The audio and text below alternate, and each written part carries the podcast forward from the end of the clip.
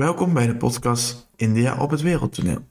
Mijn gast vandaag is Rink Wiedinga, woonachtig in Beeldhoven en is ontwerper culturele programma's. Vandaag gaan we dieper in op het onderwerp India en China en ga ik het met mijn gast hebben over hoezeer de media uit het land van herkomst jouw mening beïnvloedt.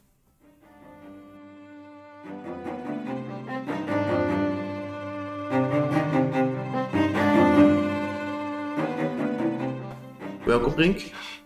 Bedankt dat je aansluit bij de podcast. Hoe gaat het met je? Nou, dank voor die vraag, maar vooral voor de uitnodiging om met jou over India te spreken. Het land wat ik meerdere malen bezocht heb.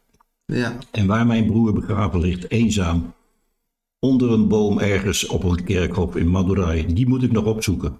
Ja, want wat, wat, wat hebben jullie altijd in India gedaan, of vooral je broer dan? Mijn broer was teacher, uh, hoogleraar en onderzoeker in Madurai. En heeft het Center for Social Analysis opgericht.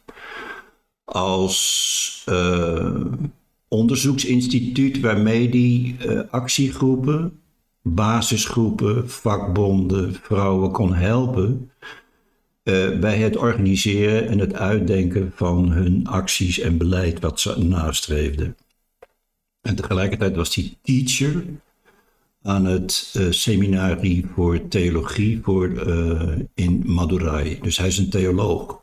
Hij was een theoloog en hij gebruikte in zijn teaching voor die studenten uh, zijn kennis van het marxisme als analytisch, analytisch instrument om een samenleving te doorgronden en te analyseren. Ja.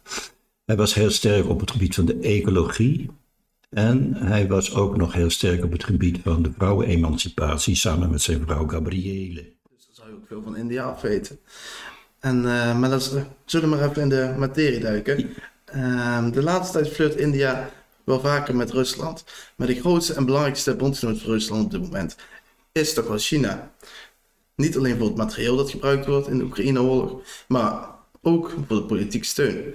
Echter heeft India de laatste jaren steeds meer ruzie met, in, met India. De laatste tijd steeds meer ruzie met China. En, uh, maar denk je niet dat het ingewikkeld is voor India om uh, uh, met Rusland dan te blijven onderhandelen, aangezien Rusland dan weer eigenlijk de beste vriend is van China? Ja, de vraag is of India, uh, India is een belangrijke handelspartner van China en omgekeerd. Dus dat is uh, op gebied van de economische uh, perspectieven een heel belangrijk gegeven. Inmiddels is um, de, zal maar zeggen, vriendschap tussen India en China is altijd heel bevragenswaardig geweest. India heeft zich vanaf het moment van Nehru eigenlijk heel graag uh, in het bipolaire wereld, West ten opzichte van het Oosten, onafhankelijk opgesteld. Ook omdat ze afscheid wou nemen van het sterke koloniale Britse verleden. En ja. moesten een eigen identiteit ontwikkelen. Want ze hadden in uh, de Koude Oorlog hadden ze eigenlijk ook, waren ze eigenlijk de grondvaders van de non-alignment movement. Exact, ja. Samen met uh, Joegoslavië en, Precies. en nog een aantal andere landen. Ja, dat is altijd een sterke lijn geweest in, in de Indiase politiek. En dat zie je nu nog steeds terug. Uh, dus India uh, heeft nu onder invloed van de omstandigheden in Europa iets meer contact met de Verenigde Staten. De Verenigde Staten proberen invloed uit te oefenen op het standpunt van India ten aanzien van de oorlog in Oekraïne. Maar je ziet dat ze daar mondjesmaat op ingaan, omdat ze een sterk militair verbondschap of verbinding hebben met Rusland, wat al sinds jaren en dag wapens levert aan India. Ja, dat is ook zo. Maar um, wanneer je zo kijkt naar bijvoorbeeld de bondgenootschap waar India zit, is dat heel verschillend. Dan ja. zie je ook dat ze de laatste jaren toch wel steeds meer naar de Verenigde Staten aan het uh, toetrekken zijn. Ja. Al is er nu met de Oekraïne-oorlog toch wel uh, wat veranderd.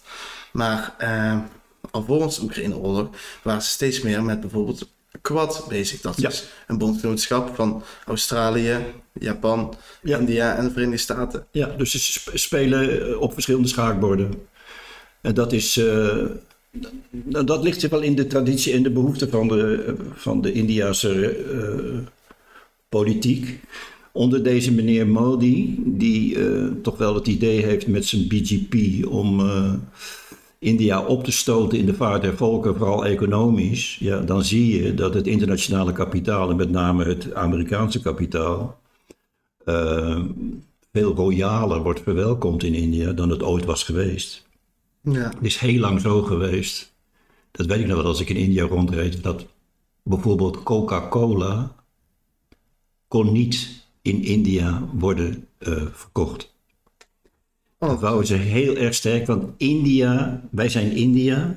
En we gaan niet die Amerikaanse, dat is het symbool van het Amerikaanse kapitalisme, dat suikerdrankje Coca-Cola. Dus India maakte zijn eigen Coca-Cola.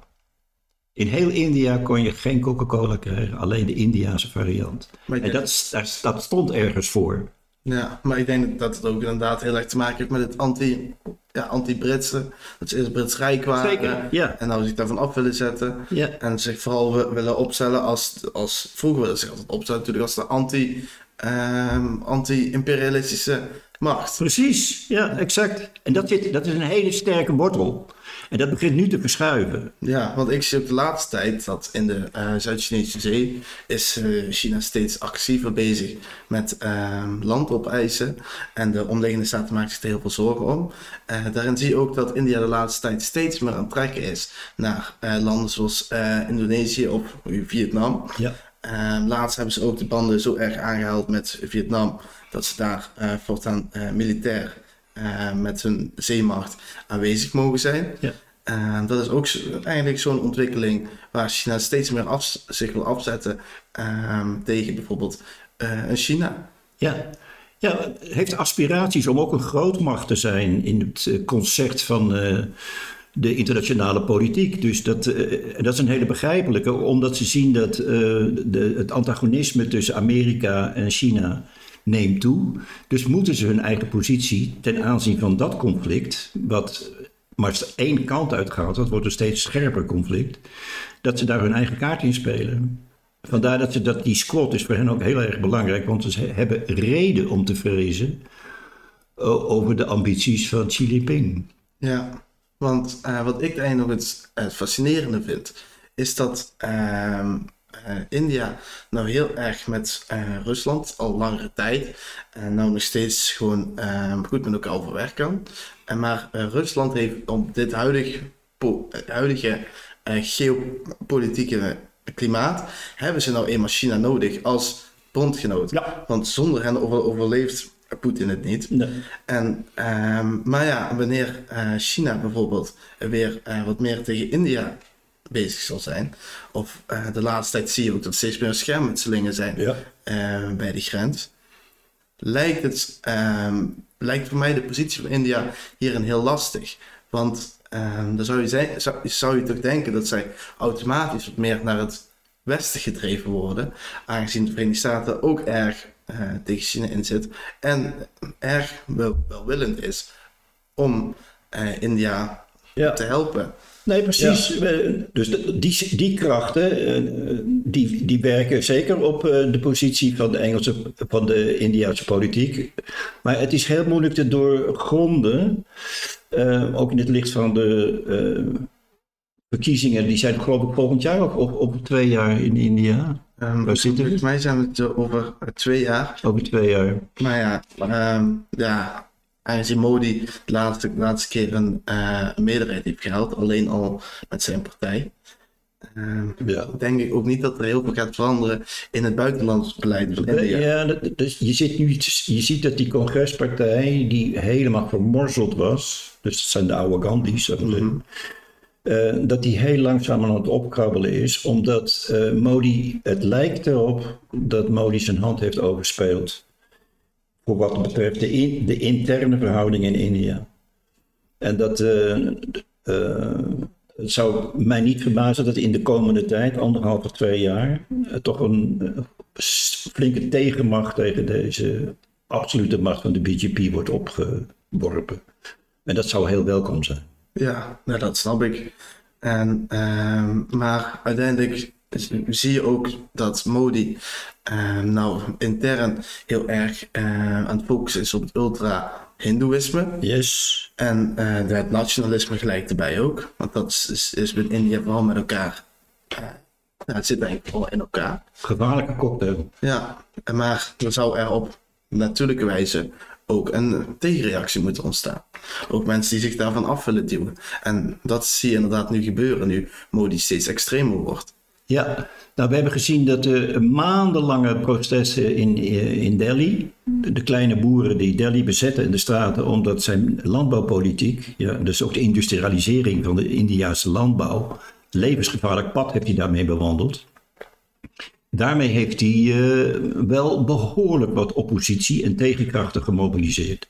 In hoeverre zich dat gaat vertalen ook werkelijk in een verschuiving van de machtsverhoudingen in het parlement, dat moeten we dus afwachten. Maar het, uh, het is een levensgevaarlijke situatie waar die BGP mee bezig is. Want het is niet alleen de nationalistische trom, maar er zit een fascistisch element aan vast. Want als je hoort hoe die minister van Binnenlandse Zaken en van Veiligheid, wat die uit zijn mond laat vallen over de Indiase staatsburgers die de andere religie naar uh, hebben, de moslims, dat is doodeng.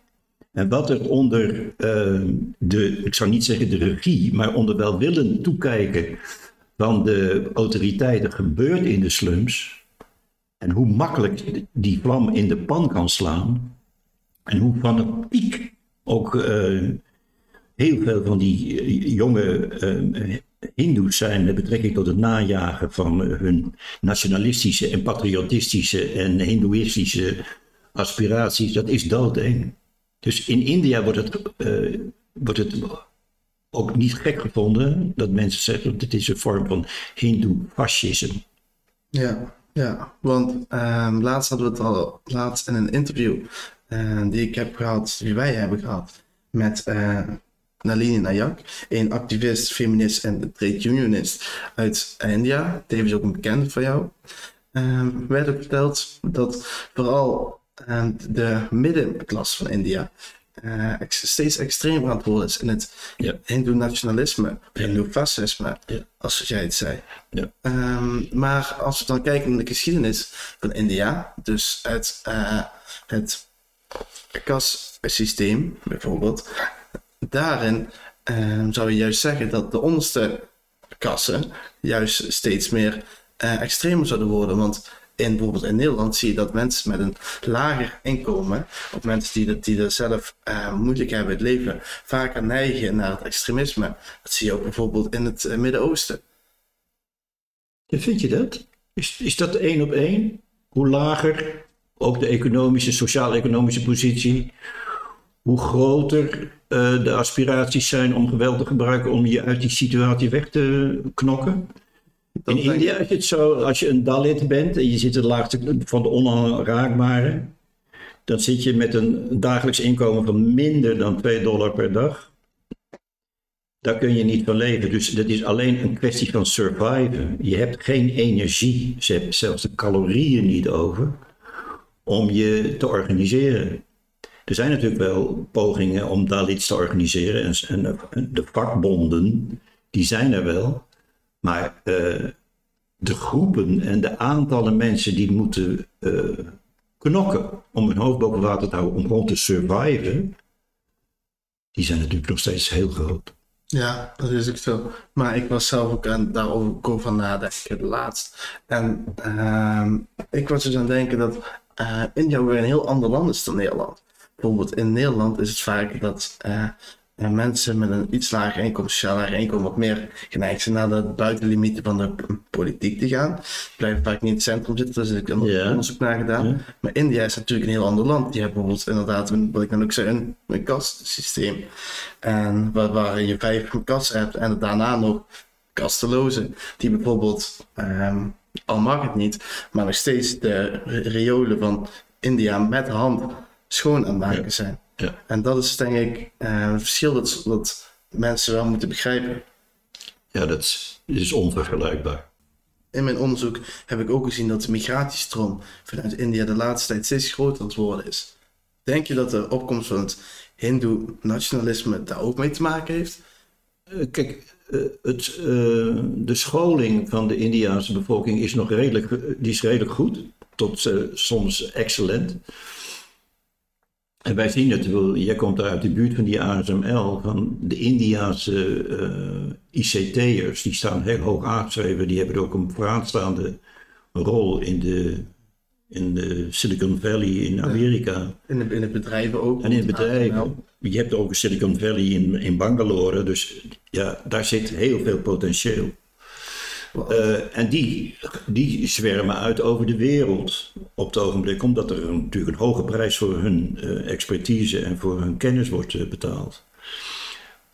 voor een deel worden ze dus gekocht. Maar die de achterliggende motief om India te verlaten omdat de politieke grond hen te heet wordt onder de voeten of dat het niet meer aanstaat, daar heb ik geen zicht op. Daar heb jij misschien zicht op. Ja, de, in mijn onderzoek heb ik daar, daar is nog niet uitbundig onderzoek naar gedaan, dat ik tenminste heb gevonden. Ja. Um, wat ik wel heb gevonden is dat er veel hoogopgeleide inwoners van India vaak gevraagd worden door westerse bedrijven, zoals in dit geval ASML, om voor hen te komen werken. Precies. Ik denk dat dat uiteindelijk ook een uh, verlies is voor India, aangezien natuurlijk heel intelligent personeel bij hen vertrekt. Ja. En ja. ik denk dat dat uiteindelijk op lange termijn misschien ook gevolgen gaat hebben, tenzij inderdaad India nog verder uh, daarin gaat groeien. En er steeds meer mogelijkheden gaan ontstaan. Maar nou ja, vergis je niet, er zitten een paar hele grote companies uh, en entrepreneurs in India die ook in staat zijn, zo langzamerhand, om dat kapitaal, dat intelligentiekapitaal, aan zich te binden, omdat ze daar uh, uh, de prijs voor weten te betalen. Dus dat zou nog wel eens mee kunnen vallen, maar dat weet ik niet. Ja. Ik heb geen idee, ik heb zelf het idee dat de mensen die, de expats uit India, dat is meestal zo met expats, die zijn over het algemeen in den vreemde vaak nog weer wat nationalistischer dan ze waren voordat ze vertrokken. Ja, want heb je daar een voorbeeld van? Of? Dus de belangen en het denken en, het, uh, en, en, de verbinding met de Indiase nationaliteit en de Indiase politiek. Uh, niet gehinderd misschien door specifieke kennis wat er werkelijk op die grond gebeurt, maar dat zijn wel mensen die de Indiase politiek dan steunen, omdat ze het gevoel hebben als expats dat ze die band met dat land waar ze vandaan komen, dat die hen ertoe verplicht om heel uh, solidair en begrijpend en steunend te zijn voor de Indiaanse politiek. Ja, ja, dat is ook zo. Ik denk dat dat ook zeker een kern in zit. Uh, maar uh, om even terug te komen op India en de geopolitiek. Ja. op, op dit moment is het lastig hoe, de, hoe het Westen zou moeten reageren op India. Heb ik gezien in mijn onderzoek. Aangezien lastig? India, ja, lastig. Aangezien India olie blijft inkopen ja. en blijft handelen met Rusland, ja. wat dus tegen het zere been van het Westen is. Ja. Echter is het lastig voor het Westen hoe ze juist erop moeten reageren. Aangezien ze wel sancties of, ehm, ja, hoe zeg je dat?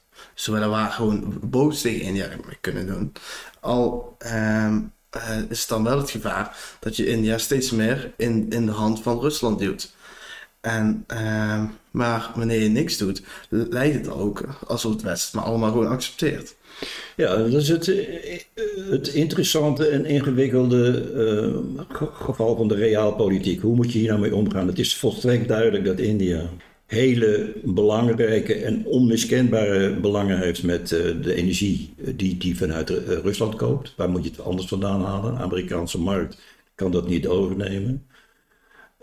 En dat het een hele grote groeiende economie heeft die hangt aan het infuus van de olie. Ja. Gas wat minder.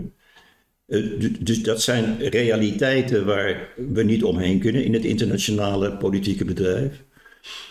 dat dat India op zich helemaal niet geïnteresseerd is in een oorlog in Europa. Als je een Indiër bent en je gaat de geschiedenis na, zeg van die vorige eeuw, jullie sloegen elkaar voortdurend de koppen in. Er is geen continent in de wereld waar zoveel verschrikkelijke oorlogen zijn ontstaan en gevoerd als Europa. Daar hebben wij als Indiërs niet veel mee te maken. Sterker nog, we willen er ook helemaal niks mee te maken hebben. Dus als het weer mis is in, in, in Europa, Zoek het uit, los het op, is niet ons pakje. Dat is de basishouding, zou ik kunnen voorstellen, van de Indiërs, die ook nog een hele geschiedenis hebben met het verschrikkelijke imperialistische eh, kolonialisme van eh, de Engelsen. Dus daar is eh, Ja, een hele andere grondhouding. Ja, dat is ook zo. Maar ik denk ook dat die grondhouding ook deels komt door, het, door de hyperlokale media die ze daar eigenlijk hebben. Ja, zeker. Het wordt, ehm, media wordt daar vooral gefocust ehm, op wat er uh, binnenlands gebeurt. Wat er in het dorp gebeurt. Ja, en er wordt heel veel gefocust op China. Ja. Dat is een hele grote speler. Eh, China is daar de grote bad guy, hetzelfde als Rusland. Dat is van In de media wordt er voortdurend eh, negatief Ja. bericht over India. Ja, in, in mijn interview met M- Nalini Ja. eh, ver- vertelde zij ook dat in, in tegenstelling tot Europa, wat Rusland van Europa is, is China dat van India. Oké, dus dat wordt gevoed. Ja, Oké, die want ja, die, die, die, die, pers is eh, vrij treurig. Dus is een echte onafhankelijke kritische pers, die is vrij klein. Die wordt alleen door een hele kleine groep eh, eh, gevolgd. Dus wat je zegt, eh, het is natuurlijk ook allemaal onder controle van de BGP en Modi. ja want, want, je ziet ook wanneer eh, er bijvoorbeeld een schermutseling gebeurt met, eh, met China, dan wordt, dat, dan wordt China in de media heel erg benadrukt, in de mainstream media in India, heel erg benadrukt als de- big bad guy. En ik denk dat dat ook mede is omdat Modi daar wel wat heftig op reageert. En het grootste media ja, outlet van India eh, wordt beheerd door één familie. En familie is heel toevallig goede vrienden met premier Kijk. Modi. Kijk eens aan. En d- daar volgen wel geteld. eh, India heeft iets meer dan een miljard inwoners. En daar volgen wel geteld acht- meer dan 800 miljoen mensen dagelijks die ene media outlet. Dus ehm het, is voor mij part ook niet zo gek. Eh, Dat die mensen niet verder kijken dan, dat, Ja. eh, dan zelf hun eigen dorp of een, maximaal hun eigen land. Want, En, eh, en de die- staatsmedia ook, hè? dus de, Ja. de nationale televisie. Ja, Dus dat, is natuurlijk, dat zijn ook propagandakanalen. Maar wacht even, ik heb dat niet gevolgd dat het, dat het zo sterk, dat, dat Nalini dat zei, dat het zo sterk een, geframed wordt als India of China als de bad guy. Eh, dat is dan iets van de laatste tijd. Want je ziet wel dat Modi en Xi Jinping, eh, die gaan elkaar niet uit de weg. Ze hebben elkaar eh, op het gebied van economische betrekkingen ook nodig. En die kanalen staan open. Dus dat aan de ene kant vanwege het militair-strategische en die grensconflicten, dat die bad guy eh, zaak wordt ge- gevoerd, maar aan de andere kant op het gebied van handel en commodities en economische betrekkingen, dat dat toch een heel ander verhaal is. Maar dat weet ik niet. ja, dat zeker, maar dat, maar dat denk ik ook. Want India en China zijn toch hele belangrijke handelspartners van elkaar. Precies. En ik denk dat Nalini het ook vooral bedoelde, als dat wanneer er iets gebeurt, Ja. dat dan China heel erg geframed wordt. Net zoals dat eigenlijk ook in het Westen wordt gedaan met Rusland. Ja. Want Rusland is ook, eh, naar mijn mening, de bad guy. Maar ik volg ook met name het Nederlandse nieuws. Ja. En ehm, ik denk dat Dat is ook, maar één frame, hè? ja, Ja. dat is ook zo. En het is ook lastig om van de andere kant ook nieuws te krijgen. Ja. Als je natuurlijk een hele andere taal is. Ja. En eh, alles wat er tussenin zit, bijvoorbeeld een propagandakanaal in het Engels van Rusland, daar word je ook niet veel wijzer van, want dat zijn gewoon de standaard dingen. Nou ja, je wordt er wel wijzer van, van hoe, hoe wij geframed worden aan die kant. Ja, Daar word je dan wel wijzer van. dat is ook zo. Ja. Want uiteindelijk worden wij ook, want eh, ik ben in mijn onderzoek ook op zoek gegaan uiteindelijk naar eh, hoe wij in Nederland eigenlijk beïnvloed worden. En dan eh, zie je ook dat sommige woorden, eh, zoals dat, dat India, eh, dat, de, dat de president ultra-nationaal hindoeïsmisch is, Ja. dat zijn woorden wat eigenlijk eh, het nog eigenlijk verergt. Wat eigenlijk niet bepaald heel objectief is.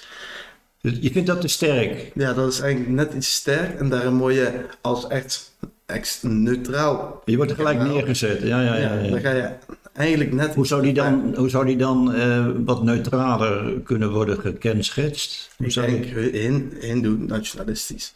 En niet dat ultra erbij. Ja, of gewoon extreem eh hindoe nationalistisch. Oké, wat is het verschil tussen ultra en extreem? Oké, goed, ik snap wat je bedoelt. Het, het is Er worden accenten gezet. Ja, dat- je zegt, daar kun je voorzichtig mee zijn. Ja, er worden inderdaad wel af en toe Dat is een gezet.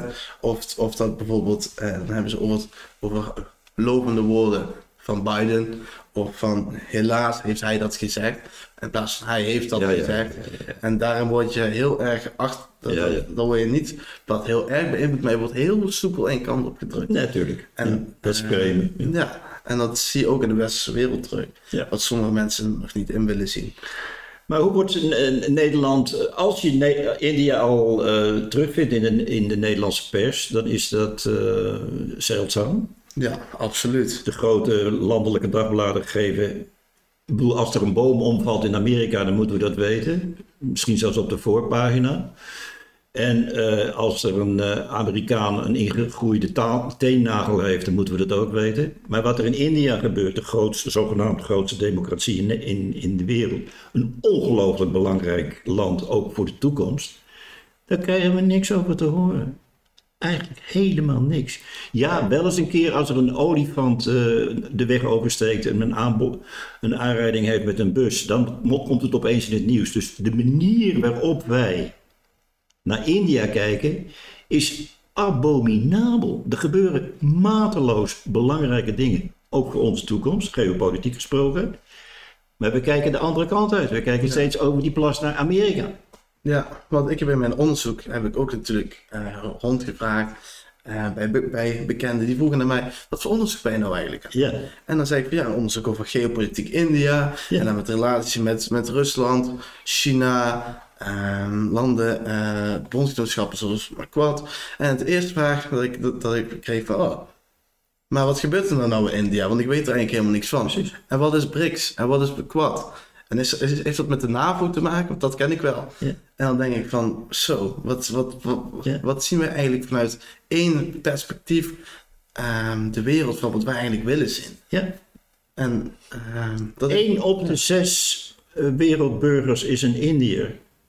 Eén op de zes. Het is een ontzettend belangrijk volk. Zometeen gaat het China voorbij aan inwoners eh. Dus het is heel belangrijk. ja, En ook alles wat er gaande is. Gaat India verder op die weg van deze vrij brutale eh, kapitalistische economie, wat BGP wel wil? Wat zijn daarvan de gevolgen? Want de tegenstelling tussen arm en rijk, die zijn al gigantisch. Onder invloed van een echte kapitalistische markteconomie zal dat niet minder worden. Wat daarvoor een krachten uit gaan voortvloeien, dat, is, dat, dat, dat, vroeg jij je ook al af. Dat is natuurlijk wel een ding waar je heel goed op moet letten. ik denk ook dat de Nederlandse media, überhaupt de westerse media, steeds meer eh, moet opgelet naar India. Ik zag ook in mijn onderzoek dat de laatste tijd steeds meer eh, correspondenten uit bijvoorbeeld de NRC Ja, het begint nu te komen. specifiek op India worden gezet. Ja. In plaats van dat je heel Zuidoost-Azië hebt, heb je nu Zuid-Azië en allemaal gelokeerd in India. Ook de NOS, die er nou in zitten en, en alleen maar India. En, Ja, dat, dat is waar. Ik, Ja. wat ik net zei, van al die tijd niet. Maar het begint nu heel voorzichtig te komen. Maar er staat in geen verhouding eh, over wat wij allemaal weten, over wat er aan, aan, aan de westerse kant gebeurt. Het staat in geen. Ja, en er wordt bijvoorbeeld vaker eh, gezegd dat bosbranden zijn in Californië, Ja. in de Verenigde Staten. Er is weer een hele grote bosbrand uitgebroken. Maar ja, je, je hoort pas eh, als het al heel heftig is, pas over bijvoorbeeld overstromingen in Pakistan langs India. Maar ook in India, in, ja, China. inderdaad. Er heeft, er miljoenen mensen op de vlucht voor het water. Nou, wat was een berichtje van eh, tien regels in de krant. Ja, en het is- staat niet, niet eens in de buurt van de Nee. hoofdpagina. Nee. En ja, maar ik vind dat ook eh, ja, eigenlijk heel fascinerend ook om te onderzoeken. Ja. Maar eh, ik, de, ik, het verbaast me wel hoe ontwetend we eigenlijk zijn over wat er in de wereld gebeurt. ja.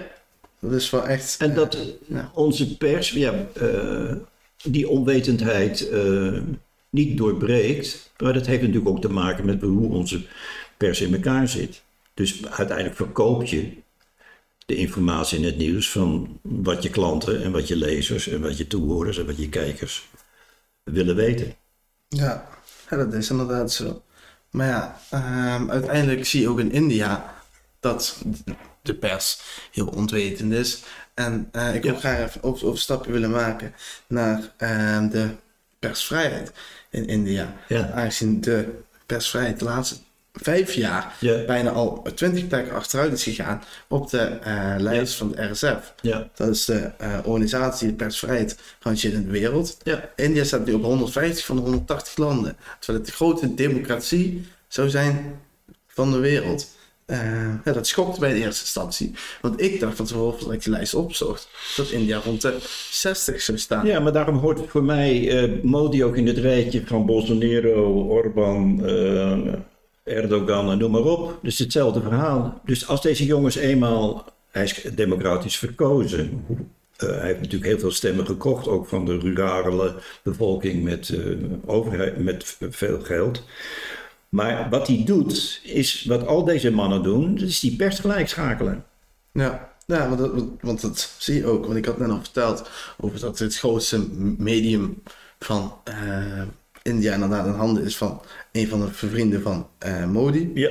Ehm, ja, en, dan, en het, het, het schokt mij dan ook om berichten te lezen dat er eh, kritische studenten of inwo- inwoners laatst ook worden opgepakt. En dat Ja. journalisten gewoon worden bedreigd. ja, het gaat heel ver. Ja, vooral is- vrouwelijke journalisten. Ja, dus het is niet overdreven om te zeggen dat dit een vorm is, een verschijningsvorm van fascisme. Zo werkt het fascisme. Ja, ja nou, dat denk ik ook. Ja. Inderdaad, het eh, was, was steeds Dit is, een, dit is een voorbode, dus we hebben het geweld al. We hebben het dehumaniseren van de andere bevolkingsgroep, van de andere religie. Ja, van, van, Eh, geweldspleging in de straat, ondertoe zie je het oog van de dings en gelijkschakelen van de pers. En dan krijg je de propaganda, de staatspropaganda. Ja. Dat, is, dat is het pakket. Nou, Orbán doet dat in, eh, in, in, in Hongarije, Bolsonaro deed dat in, Ja, de want Turkije. ja, enzovoort. Ja. Ja, er was laatst wat uh, Nalini ook zei, was dat er in, eh, eh, laatst was er een, een medium of een media, eh, volgens mij was het Times, als ik het goed heb, eh, werd laatst ineens aangevallen door de media waakhond. Dat ze Ja, ja. geen ja, feitelijke berichten rapporteerden. Terwijl ze vooral kritisch waren over Ja. de regering Modi en Ja, vooral het buitenlandbeleid. Ja, ja dat, vanuit, nee, dat komt toch vanuit de regeringspartij.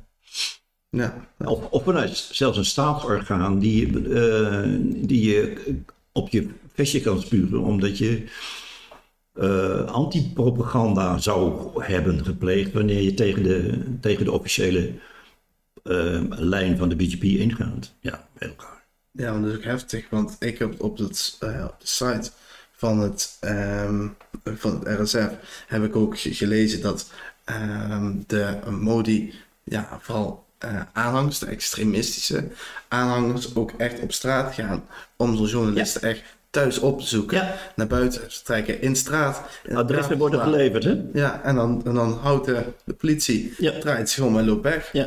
En Dat is doodeng. dat er steeds dit is echt doodeng. Dit is echt doodeng. Ja. Dit is echt doodeng. Dus mijn, eh, mijn schoonzus die in India eh, woont, dus de vrouw van mijn broer, die heeft dit jaren geleden al zien aankomen.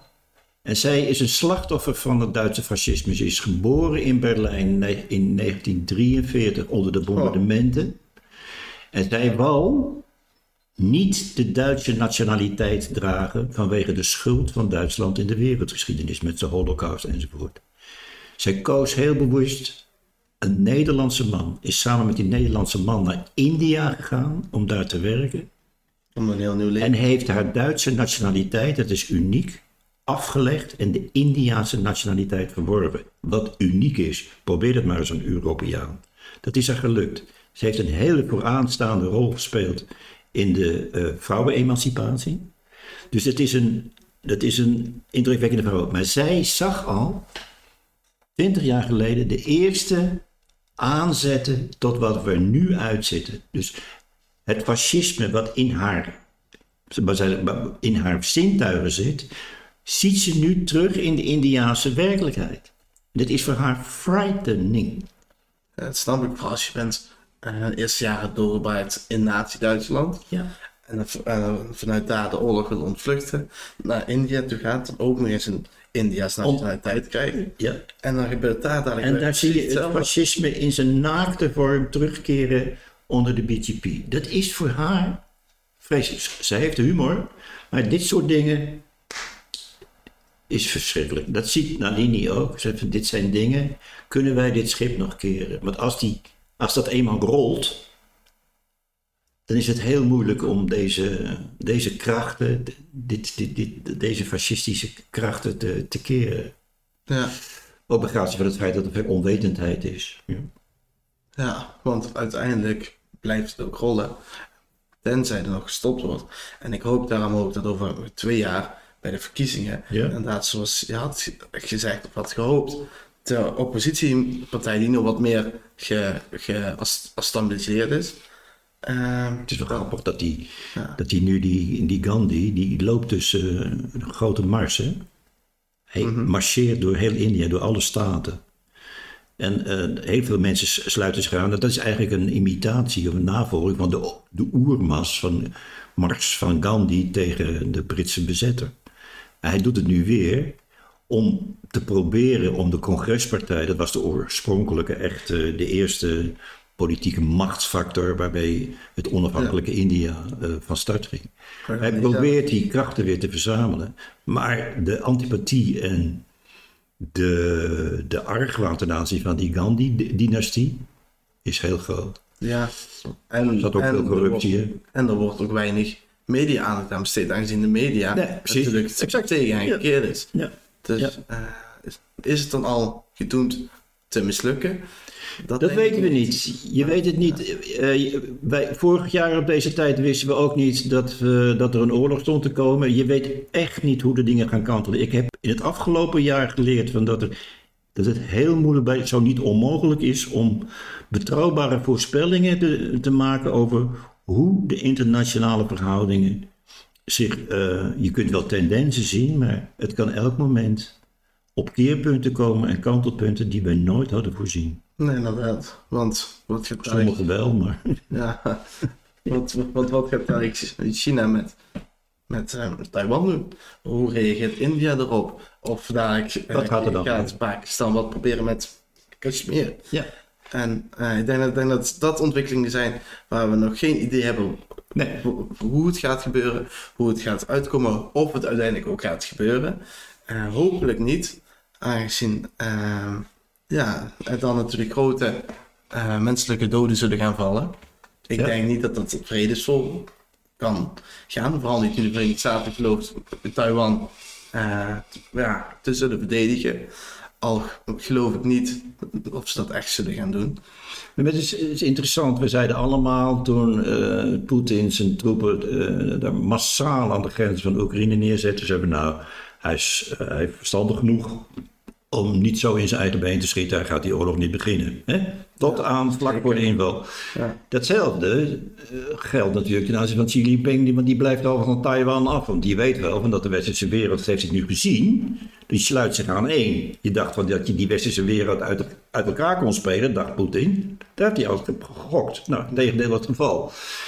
Vreselijk misgegokt. Ja, behoorlijk misgegokt. Maar je weet niet van welke, eh, welke situaties aanleiding kunnen geven voor de communistische partij in China om toch eh, de wat hardere militaire kaart te spelen tegen Taiwan. Dat weet je niet.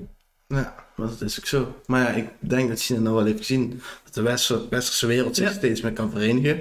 Ik denk ook dat als China wat bij Taiwan zou proberen, een eh Orbán zich eerder zou aansluiten bij het Westen, aangezien eh Orbán hele goede contacten heeft met Rusland, minder met China. En eh, Maar Orbán is een totaal oninteressante speler. Op dat ja, dat is zo. Maar ja, hij heeft in de Europese Unie nog steeds een veto. En dat is los van het onderwerp allemaal, vind ik dat dat ehm, sowieso niet werkt in de Europese Unie. Aangezien het nou zo- zo'n groot, eh, zo'n grote Unie is. Ja. Maar ehm, ik denk om terug te komen op waar we het net over hadden, ehm, ben ik heel geïnteresseerd in hoe die onderwerpen uit gaan spelen in de toekomst. Ja. En ik denk eh, dat we daar nog heel lang over door kunnen praten. Maar, Jij gaat eh, nu eerst maar eens internationale betrekkingen bestuderen. Zeker. Dat is een goed idee, eh, Jarno. Ja, dat Ja, ik is ook echt heel goed om dat te doen. Gooi je bestuurskunde in de prullenbak. Ga maar eens over deze grote vraagstukken. Ja, heel goed. Zeker, dat is ook De staat van de wereld, maar dan in het echte perspectief. Absoluut. Ja, cool.